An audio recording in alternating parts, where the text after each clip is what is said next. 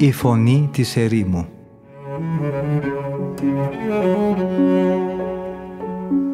Συνομιλίες με τους Αγίους Πατέρες της ερήμου Την εκπομπή παρουσιάζει ο πρωτοπρεσβύτερος Ματθαίος Χάλαρης.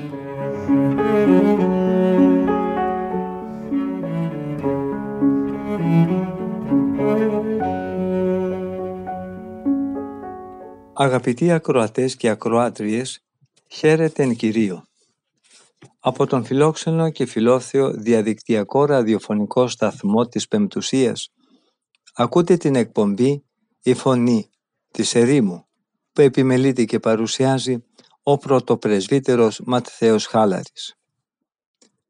Θα αρχίσουμε τη σημερινή μας ραδιοφωνική επικοινωνία αδελφοί μου από την υποχρέωση που έχουν οι αρχάριοι μοναχοί να αναφέρουν όλους τους λογισμούς τους στο γέροντα.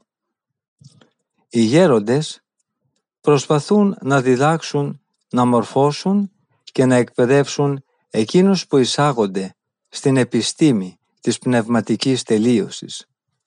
Αυτό τους επιτρέπει να διακρίνουν στο νέο μοναχό την ύπαρξη της αληθινής ή της ψεύτικης και κατά φαντασίαν ταπείνωσης.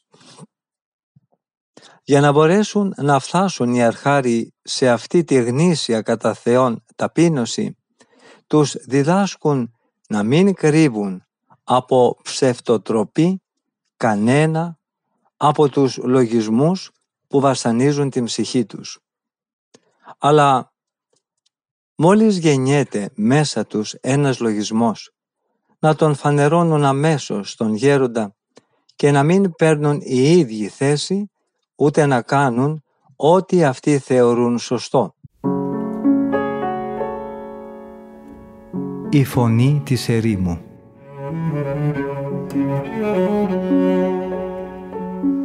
Συνομιλίες με τους Αγίους Πατέρες της Ερήμου Την εκπομπή παρουσιάζει ο πρωτοπρεσβύτερος Ματθαίος Χάλαρης.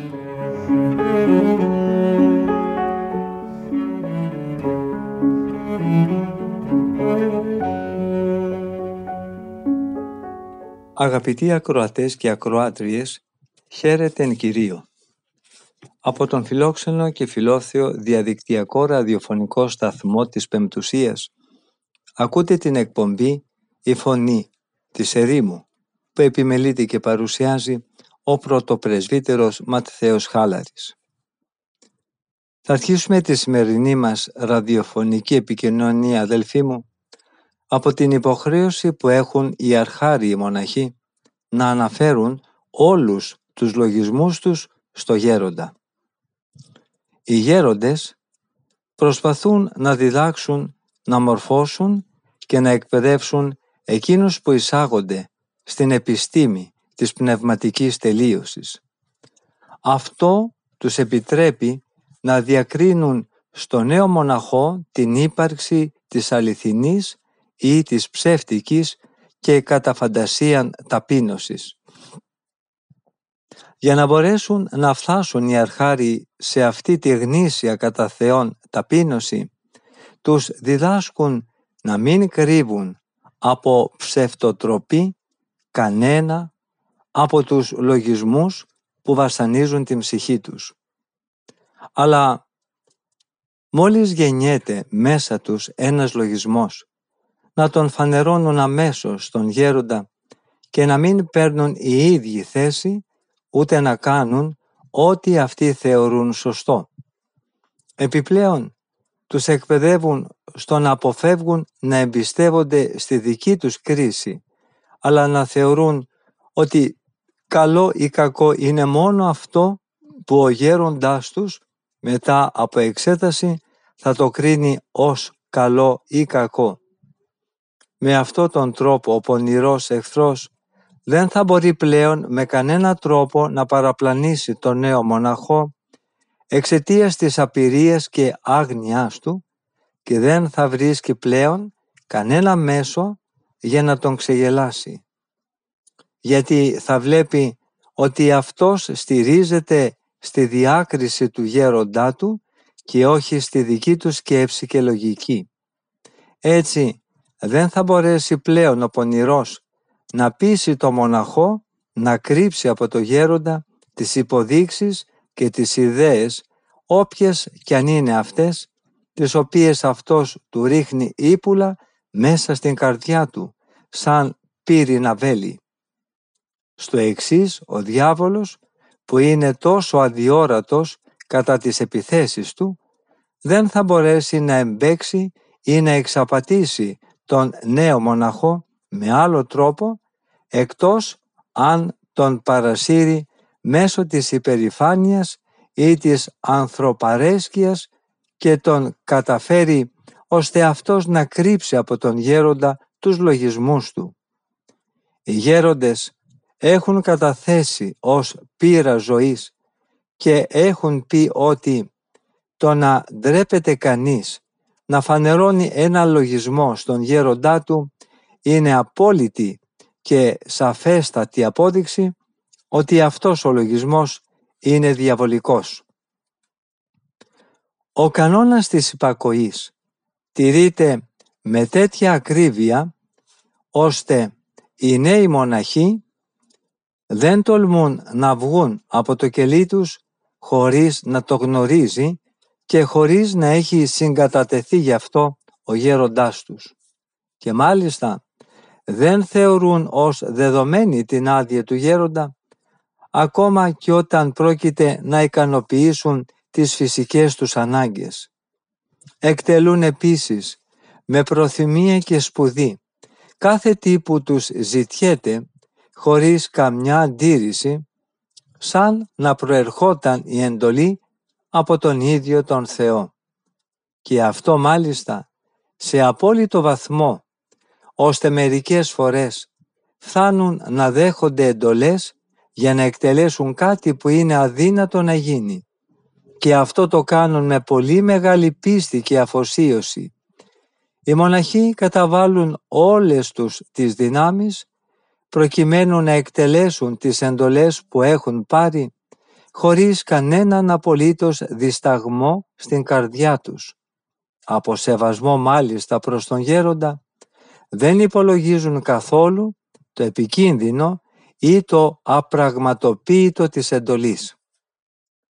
Παραλείπω, συνεχίζει ο Αβάς Κάστορας, για την ώρα να μιλήσω με λεπτομέρειες για την υπακοή αυτών των μοναχών.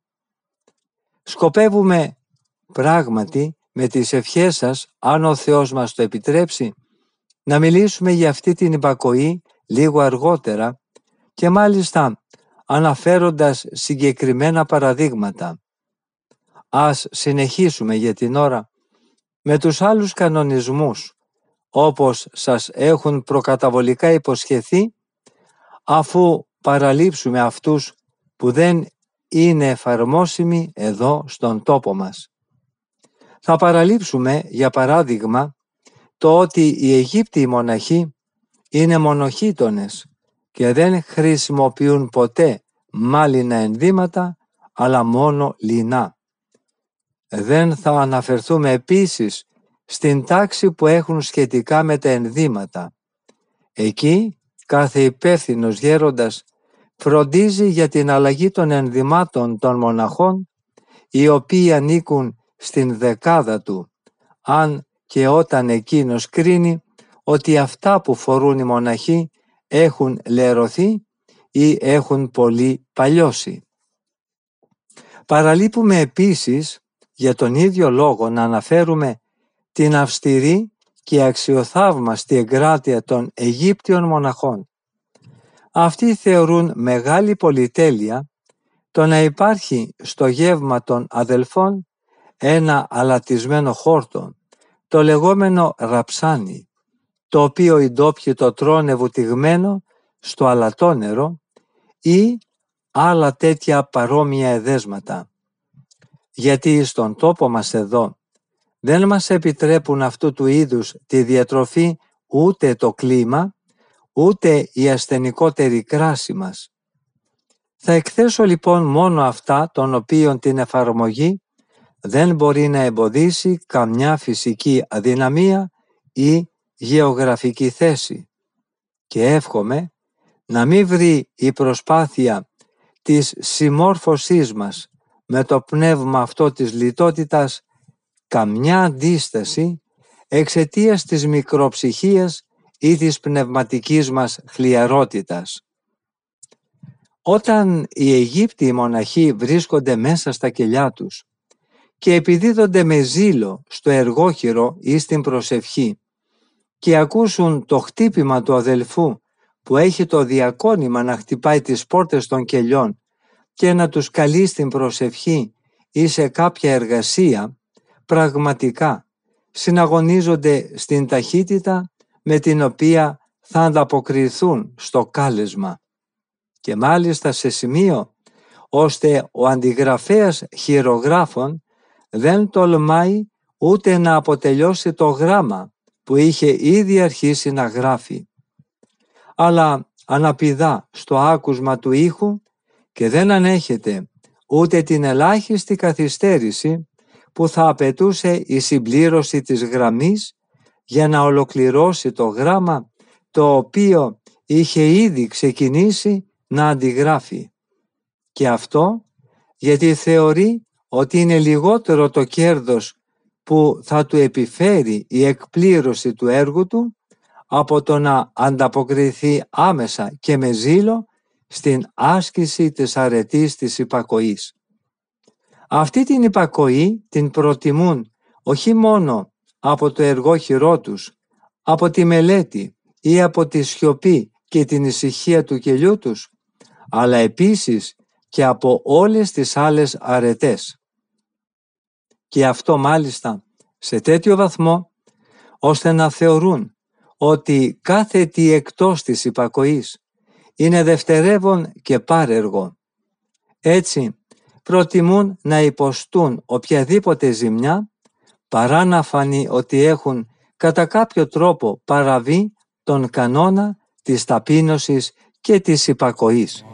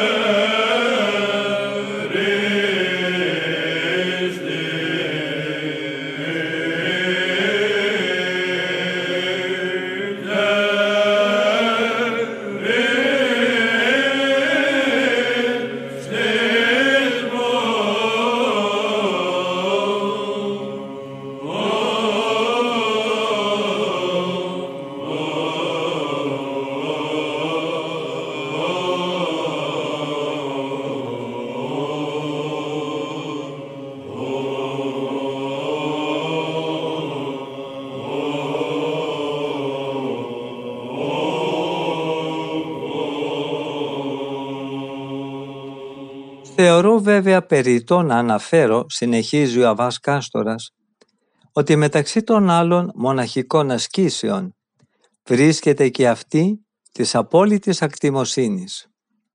Οι Αιγύπτιοι μοναχοί δεν έχουν κανένα αντικείμενο στην κατοχή τους, ούτε το παραμικρό.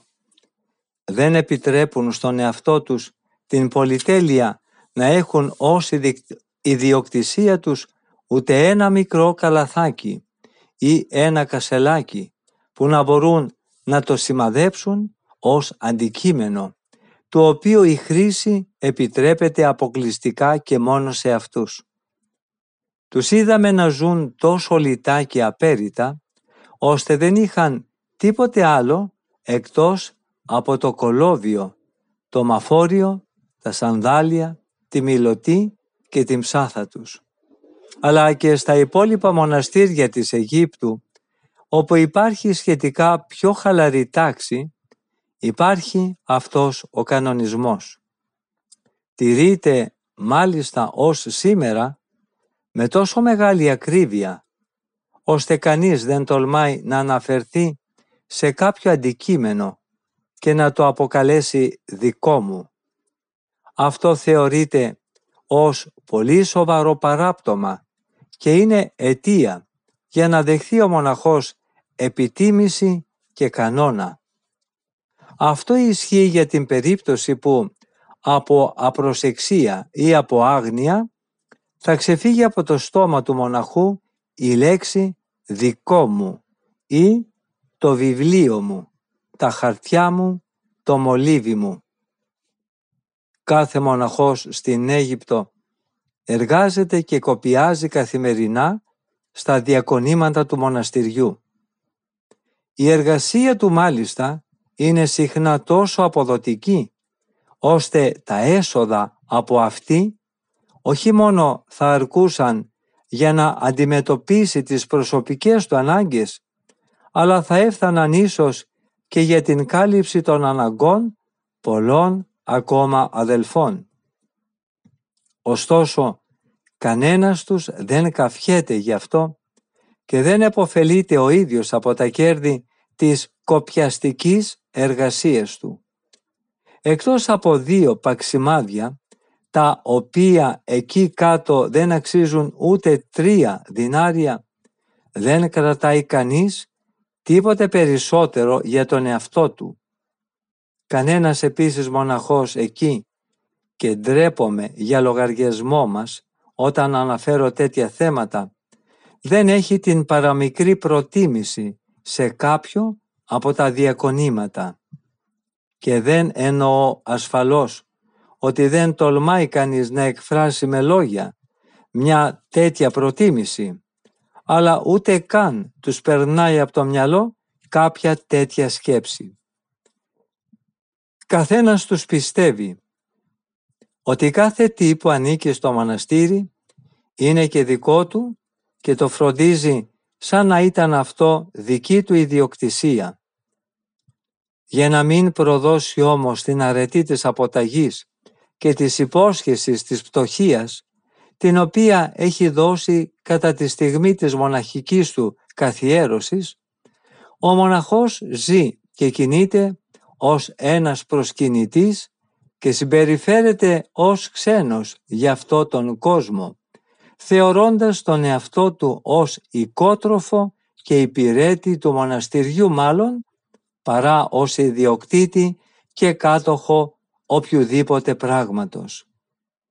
Τι έχουμε να πούμε πάνω σε αυτό εμείς οι ταλέποροι, που ζούμε μέσα στην ασφάλεια του μοναστηριού, κάτω από την άγρυπνη φροντίδα του γέροντα και παρά τα αυτά δεν τρεπόμαστε να κρατάμε δικά μας κλειδιά και να αθετούμε τις μοναχικές υποσχέσεις μας, έχοντας δαχτυλίδια για σφραγίδες, ώστε να σημαδεύουμε ό,τι φυλάμε κρυμμένο.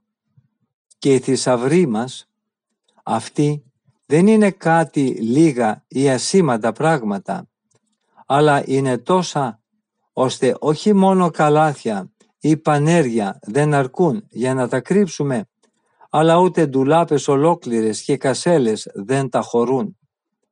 Μερικές φορές μάλιστα προσκολόμαστε τόσο πολύ σε αντικείμενα που δεν έχουν καμιά αξία, θεωρώντας τα ως προσωπική ιδιοκτησία μας, ώστε αν κάποιος τολμήσει να αγγίξει κάποιο από αυτά, θυμώνουμε τόσο πολύ που δεν μπορούμε να συγκρατήσουμε τα λόγια και τις απρεπείς χειρονομίες μας.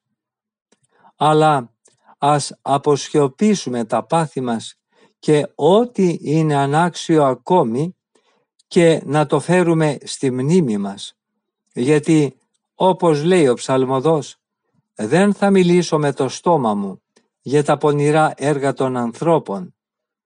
Είναι προτιμότερο να συνεχίσουμε να εκθέτουμε τις αρετές των γερόντων και τα σημεία στα οποία πρέπει εμείς να επικεντρώσουμε όσο μας είναι δυνατόν τις προσπάθειές μας. Πρόθεσή μας είναι να εκθέσουμε με συντομία τις βασικές κοινοβιακές αρχές που διέπουν τη ζωή αυτών των μοναχών για να φτάσουμε στη συνέχεια να μιλήσουμε και για ορισμένα από τα έργα τους τα οποία φέρνουμε με πολύ συγκίνηση στη μνήμη μας. Έτσι, η διδαχή μας θα επισφραγιστεί με αδιάσυστες μαρτυρίες, γιατί θέλουμε και πρέπει να στηρίξουμε όλα όσα έχουμε πει θεωρητικά με αντίστοιχα παραδείγματα τα οποία συναντήσαμε στη γνήσια και αυθεντική μοναχική βιωτή εκείνων των πατέρων. Αν κάποιος από απροσεξία και αμέλεια σπάσει ένα πύλινο δοχείο επιτιμάται ενώπιον όλης της αδελφότητας. Στη λατρευτική σύναξη της αδελφότητας ο αδελφός που έχει διαπράξει το σφάλμα θα πρέπει να παραμείνει γονατισμένος κατά τη διάρκεια όλης της ακολουθίας έως ότου ο γέροντας τον συγχωρήσει και του πει να σηκωθεί. Την ίδια επιτίμηση δέχεται και όποιος άλλος μοναχός έχει κληθεί να εκτελέσει κάποια εργασία και έχει αμελήσει ή αν αυτός αρνηθεί τη συμμετοχή του σε μια σύναξη των μελών της αδελφότητας ή αν φτάσει αργοπορημένος ή αν καθώς ψάλει κάνει κάποιο έστω και μικρό λάθος. Κατά τον ίδιο τρόπο επιτιμώνται οι μοναχοί και για τα άλλα σφάλματα όπως αν επέμπουν στη συζήτηση χωρίς να τους έχει ζητηθεί η γνώμη τους ή αν απαντήσουν με σκληρότητα ή με αντιδραστικό ύφος. Επιτιμώνται επίσης αν εκτελέσουν πλημελώς κάποιο έργο που απαιτεί η υπακοή ή αν γογγίσουν έστω και ελάχιστα για κάτι. Άξια επιτίμησης επίσης είναι η οκνηρία κατά την εκτέλεση των καθορισμένων ακολουθιών ή η προτίμηση της ανάγνωσης από την εργασία ή από την υπακοή. Στις απαγορεύσεις του μοναστικού κανόνα συμπεριλαμβάνονται και τα εξής παραπτώματα. Η μετά το τέλος της λατρευτικής σύναξης καθυστέρηση και αργοπορία κατά την επιστροφή στο κελί. Η συντυχία με κάποιον άλλο αδελφό έστω και για λίγο. Δεν επιτρέπεται επίση στον μοναχό το να εγγύσει κάποιον ή το να κρατήσει το χέρι κάποιου άλλου αδελφού. Και γενικά δεν επιτρέπονται οι ιδιαίτερες συναντήσεις και η λεγόμενη μερική φιλία. Μεταξύ των απαγορευτικών διατάξεων είναι και το να συμπροσευχηθεί κανείς με κάποιον που είναι τιμωρημένος με αποχή από την κοινή προσευχή. Παράπτωμα θεωρείται και το να δει κανείς ή να μιλήσει ιδιαίτερα χωρίς την ευλογία ή την παρουσία του γέροντα με κάποιον συγγενή του ή με κάποιον φίλο που είχε τον καιρό που βρισκόταν στον κόσμο. Η διατήρηση επίσης αλληλογραφίας χωρίς τη σύμφωνη γνώμη του γέροντα θεωρείται αξιοκατάκριτο πράγμα και κανονίζεται αυστηρά.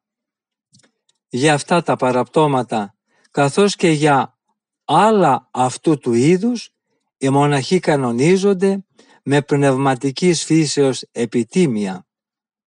Δεν συμβαίνει όμως το ίδιο για τα άλλα σφάλματα τα οποία και από τα δικά μας μοναστήρια επιτιμούνται αυστηρά. Γι' αυτό και είμαστε περισσότερο άξιο κατάκριτοι αν τα διαπράξουμε ή αν ανεχθούμε αυτά σε άλλους. Τέτοια παραπτώματα, για παράδειγμα, είναι τα εξής. Το να προβάλλει κανείς ή το να περιφρονήσει κάποιον. Το να εκφράσει με επιθετικό τρόπο τη γνώμη του ή το να αντιλογήσει.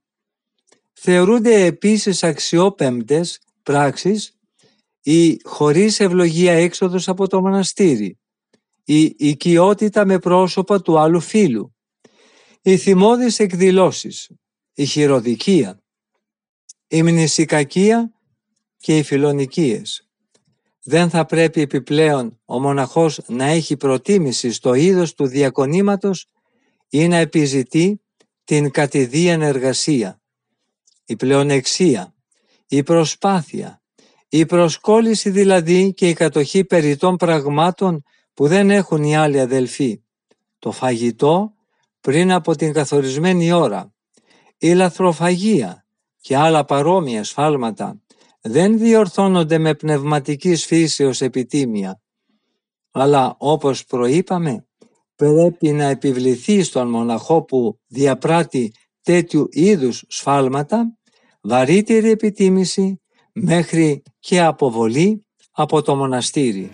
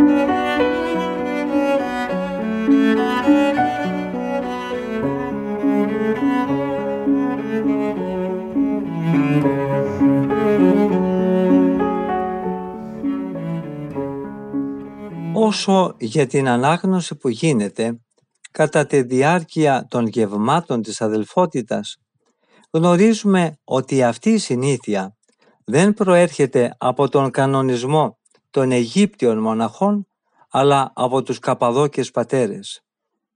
Αναμφισβήτητα αυτή η ανάγνωση γινόταν όχι τόσο για την πνευματική καλλιέργεια των μοναχών, αλλά κυρίως για να εμποδίζει τις περιτές και συχνά έντονες συζητήσεις που ανοίγονταν μεταξύ των μοναχών κατά την διάρκεια των γευμάτων. Πραγματικά, οι Αιγύπτιοι μοναχοί και κυρίως οι ταβενισιώτες τηρούσαν κατά το γεύμα απόλυτη σιωπή. Παρόλο που οι μοναχοί στην τράπεζα ήταν πάρα πολλοί, κανένας δεν τολμούσε να μιλήσει ούτε καν να ψιθυρίσει εκτός από τον υπεύθυνο δέκαρχο. Αλλά και αυτός, αν αντιλαμβανόταν ότι ήταν αναγκαίο να προσθεθεί ή να αφαιρεθεί κάτι από την τράπεζα, το ζητούσε από τους επιτετραμένους διακονητές χωρίς να μιλήσει, αλλά κάνοντας μόνο ένα νεύμα. Ο κανόνας της σιωπής στηρείται πάντα κατά τη διάρκεια του γεύματος. Οι μοναχοί τρώνε με τα κουκούλια κατεβασμένα χαμηλά μέχρι τα βλέφαρά τους για να εμποδίζουν το βλέμμα να περιπλανιέται με περιέργεια εδώ και εκεί. Έτσι δεν βλέπουν τίποτε άλλο εκτός από το τραπέζι και το φαγητό που είναι τοποθετημένο στο πιάτο τους. Γι' αυτό και κανείς δεν γνωρίζει ούτε πώς τρώει, ούτε πόσο τρώει ο διπλανός του. Πριν και μετά το καθιερωμένο κοινό γεύμα, οι Αιγύπτιοι μοναχοί είναι ιδιαίτερα προσεκτικοί. Δεν επιτρέπεται εκτός από την ώρα της κοινής τράπεζας να δοκιμάσει κανείς κάτι φαγόσιμο.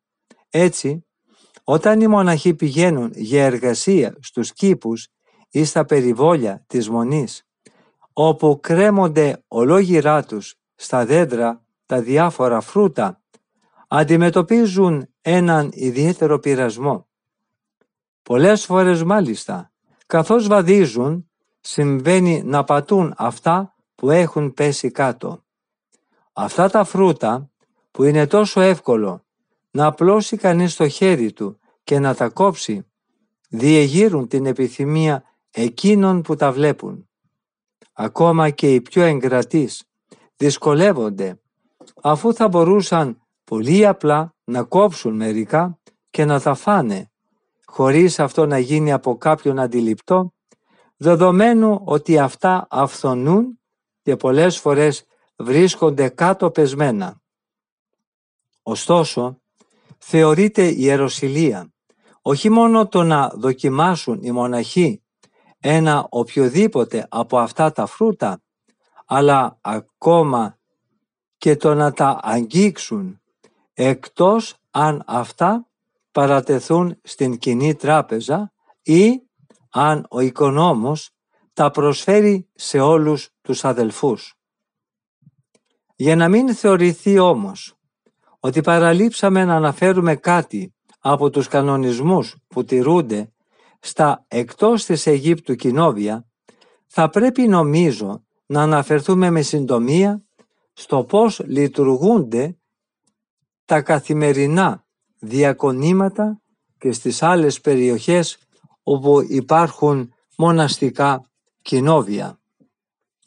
Στη Μεσοποταμία, στην Παλαιστίνη, στην Καπαδοκία και σε όλη γενικά την Ανατολή. Κάθε εβδομάδα οι αδελφοί εναλλάσσονται με τη σειρά στα διακονήματα. Εκεί ο αριθμός των διακονημάτων καθορίζεται ανάλογα με τον αριθμό των μελών της αδελφότητας. Οι μοναχοί εκεί εκτελούν τις υποχρεώσεις τους με περισσή προθυμία και θα έλεγε κανείς με δουλικό φρόνημα και υπέρμετρο ζήλο. Η αφοσίωση και η ταπείνωσή τους είναι περισσότερη από εκείνη που θα έδειχνε ένας δούλος προς ένα ισχυρό αυστηρό Κύριο και δεν ικανοποιούνται από την εκτέλεση μόνο των διακονιών που τους επιβάλλει ο κανονισμός αλλά σηκώνονται πολλές φορές τη νύχτα και διακονούν κρυφά συμπληρώνοντας τα κενά άλλων αδελφών. Και αυτό για να ελαφρώσουν με τη φιλάδελφη αυτή προσφορά τους εκείνους που δυσκολεύονται να εκπληρώσουν όλες τις υποχρεώσεις τους. Προσπαθούν λοιπόν έτσι κρυφά να προλάβουν να κάνουν αυτό που θα έπρεπε να γίνει από τους άλλους όταν εκείνοι αδυνατούν να το εκτελέσουν ή είναι φορτωμένοι με πολλές άλλες κοινοβιακές υποχρεώσεις. Καθένας εκτελεί τις διακονίες με τις οποίες είναι επιφορτισμένος κατά το διάστημα όλης της εβδομάδας μέχρι το δείπνο της Κυριακής. Με το τελείωμα του φαγητού τελειώνουν και οι υποχρεώσεις των αδελφών για το διακόνημα εκείνο το οποίο έκαναν όλη την προηγούμενη εβδομάδα. Έτσι αναλαμβάνουν τη νέα διακονία για την επόμενη εβδομάδα και αυτό γίνεται με τον εξής τρόπο.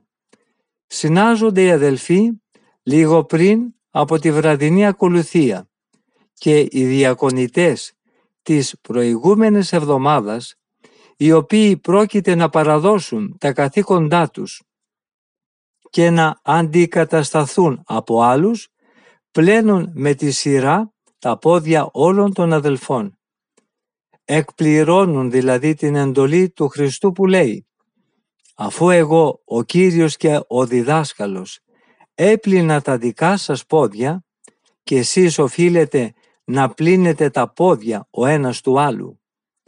Ζητούν κατά αυτόν τον τρόπο με πίστη ως αμοιβή για τον κόπο όλης της εβδομάδας την ευχή όλης της αδελφότητας ώστε να τους συγχωρηθεί λόγω αδυναμίας ή άγνοιας η πλημελής εκτέλεση της διακονίας τους προσφέρουν έτσι στον Θεό ως θυσία ευπρόσδεξη με ταπεινό φρόνημα και η οικία αφοσίωση τον κόπο που έχουν καταβάλει κατά τη διάρκεια όλης της εβδομάδας.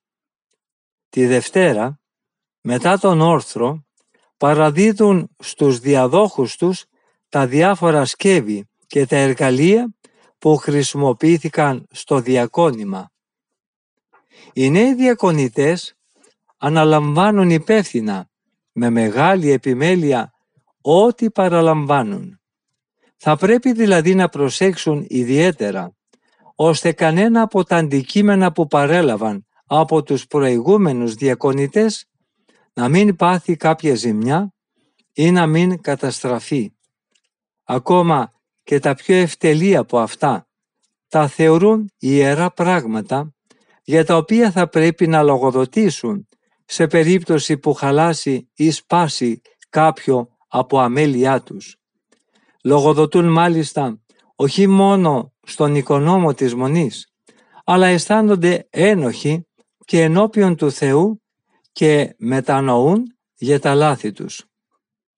Το πώς και το πόσο πιστά και προσεκτικά τηρούσαν εκεί οι μοναχοί αυτή την τάξη θα γίνει φανερό από ένα μόνο περιστατικό που θα αναφέρω ως παράδειγμα.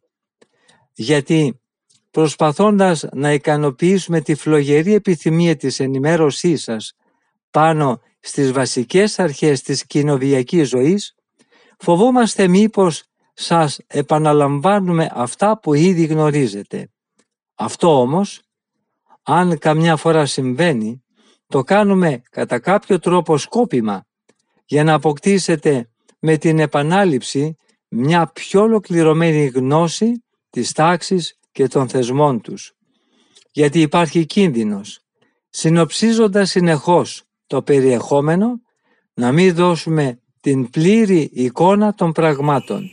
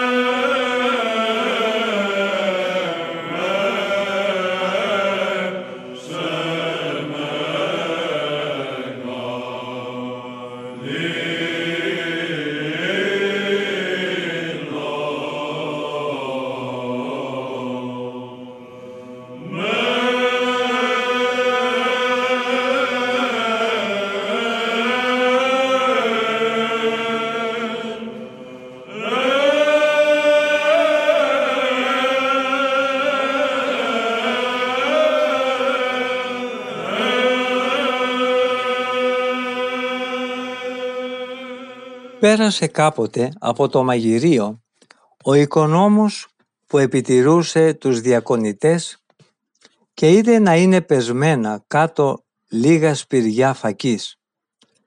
Ο αδελφός που διακονούσε στο μαγειρίο πάνω στη βιασύνη του να ετοιμάσει το φαγητό δεν πρόσεξε και του έπεσαν από τα χέρια καθώς έπλαινε τις φακές αυτά τα λίγα σπηριά.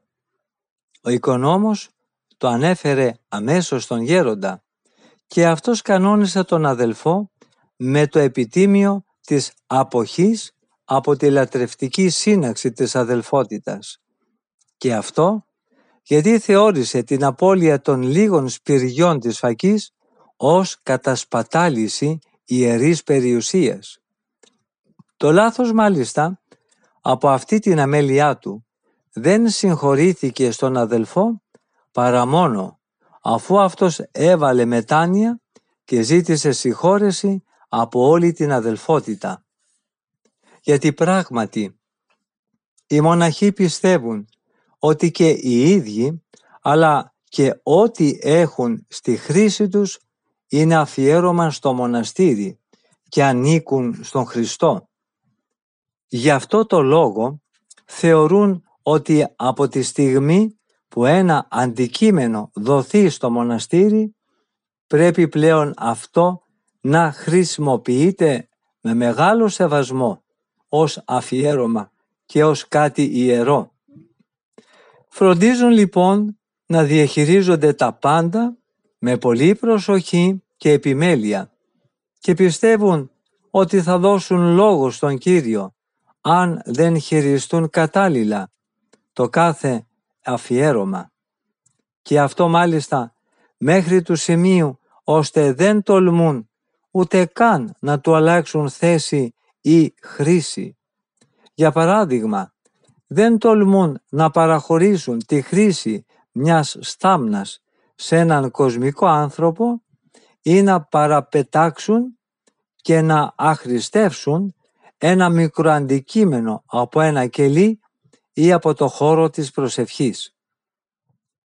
Μια άλλη φορά συνέβη, ενώ διακονούσαν κάποια αδελφοί στο μαγειρίο να τελειώσουν τα καυσόξυλα. Έτσι δεν μπορούσαν να ετοιμάσουν το φαγητό για την αδελφότητα. Είχαν βέβαια οι υπεύθυνοι διακονητές παραγγείλει να τους φέρουν μια ποσότητα ξύλων, αλλά δεν τους τα είχαν πάει ακόμα. Μπροστά σε αυτή τη δυσκολία, ο γέροντας είπε ότι θα μπορούσαν να ξηροφαγήσουν όλοι οι αδελφοί μέχρι να φτάσουν τα ξύλα και να μαγειρευτεί άλλο φαγητό. Όλοι συμφώνησαν πρόθυμα με αυτήν την απόφαση και κανείς τους δεν περίμενε πλέον μαγειρευμένο φαγητό. Οι αδελφοί όμως που διακονούσαν εκείνη την εβδομάδα στο μαγειρίο επειδή ένιωθαν ότι με το να μην κοπιάσουν θα έχαναν την ευλογία της διακονίας και της αγάπης προς τους αδελφούς, σκέφτηκαν να μην υποχωρήσουν στη δυσκολία. Μέσα λοιπόν σε αυτά τα ξερά και άγωνα ελάφη, που δεν μπορεί να βρεθεί άλλο ξύλο παρά μόνο τα κλαριά που κλαδεύουν από τα απορροφόρα δέντρα, γιατί εκεί δεν υπάρχει όπως στα άλλα μέρη, άλλα δέντρα, θάμνη και δάση, διέσχισαν μεγάλες εκτάσεις και έφτασαν μέχρι την έρημο που βγαίνει προς την νεκρά θάλασσα.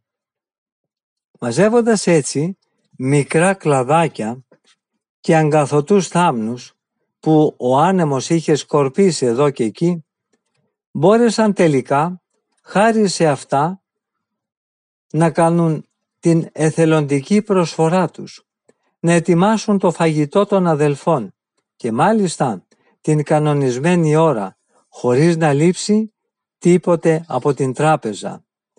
Εκπλήρωσαν έτσι το καθήκον τους με περισσή αφοσίωση, γιατί μπορούσαν ασφαλώς με την κάλυψη που τους παρήχε η εντολή του γέροντα να επωφεληθούν από την έλλειψη των ξύλων και να μείνουν άπρακτοι, αλλά δεν το έκαναν.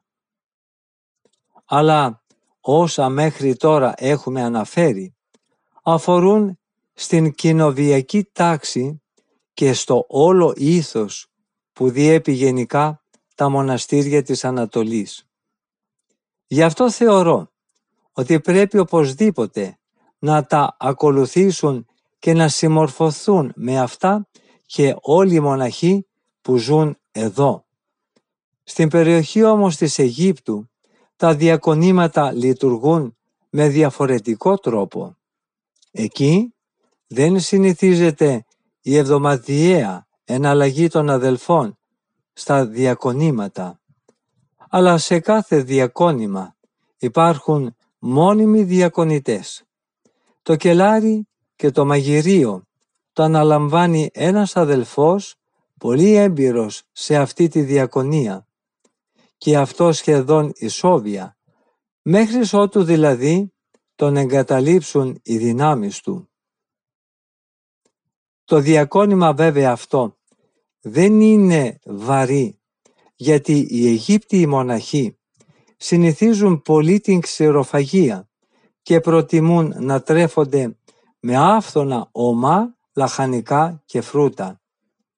Μια φορά το μήνα επίσης τρώνε πράσα αλατισμένα και πλουτισμένα με μυρωδικά, ελιές και άλλα χόρτα. Προσθέτουν επίσης στο γεύμα τους λίγα ψαράκια παστά από ένα είδος που το λένε μένη, μενόμενα. Και αυτό το γεύμα που θεωρείται πλούσιο και γεμάτο λιχουδιές αποτελεί το μηνιαίο εορταστικό του τραπέζι και το απαλαμβάνουν ιδιαίτερα. Θεωρώ απαραίτητο επίσης επειδή οι μοναχοί ακολουθούν τους κανονισμούς που αναφέρονται σε εκείνους που αποντάσσονται τον κόσμο και που ασκούνται στην αρετή της πακοής και της ταπείνωσης, να αναφέρω και μερικά παραδείγματα. Θα διηγηθώ δηλαδή μερικά περιστατικά από τη ζωή κάποιων γερόντων οι οποίοι διέπρεψαν στην αρετή της ταπείνωσης και της υπακοής. Επιλέξαμε μονάχα μερικά από αυτά τα κατορθώματα ανάμεσα στα αναρρύθμιτα αυτού του είδους, ώστε εκείνοι που αγωνίζονται για να φτάσουν στις κορυφές της τελειότητας και του αγιασμού να παρακινηθούν και να εργαστούν φιλότιμα προς την κατεύθυνση της τελειότητας. Επιπλέον, για να εφοδιαστούν με ένα πρότυπο ώστε να προσεγγίσουν καλύτερα τους στόχους που έχουν επιλέξει και που ήδη ακολουθούν.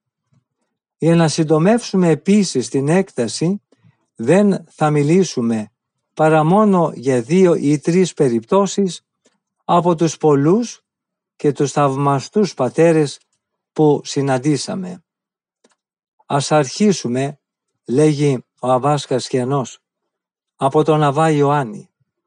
Αυτός κατοικούσε κοντά σε μια πόλη της Θηβαΐδας που ονομάζεται Λικόπολη.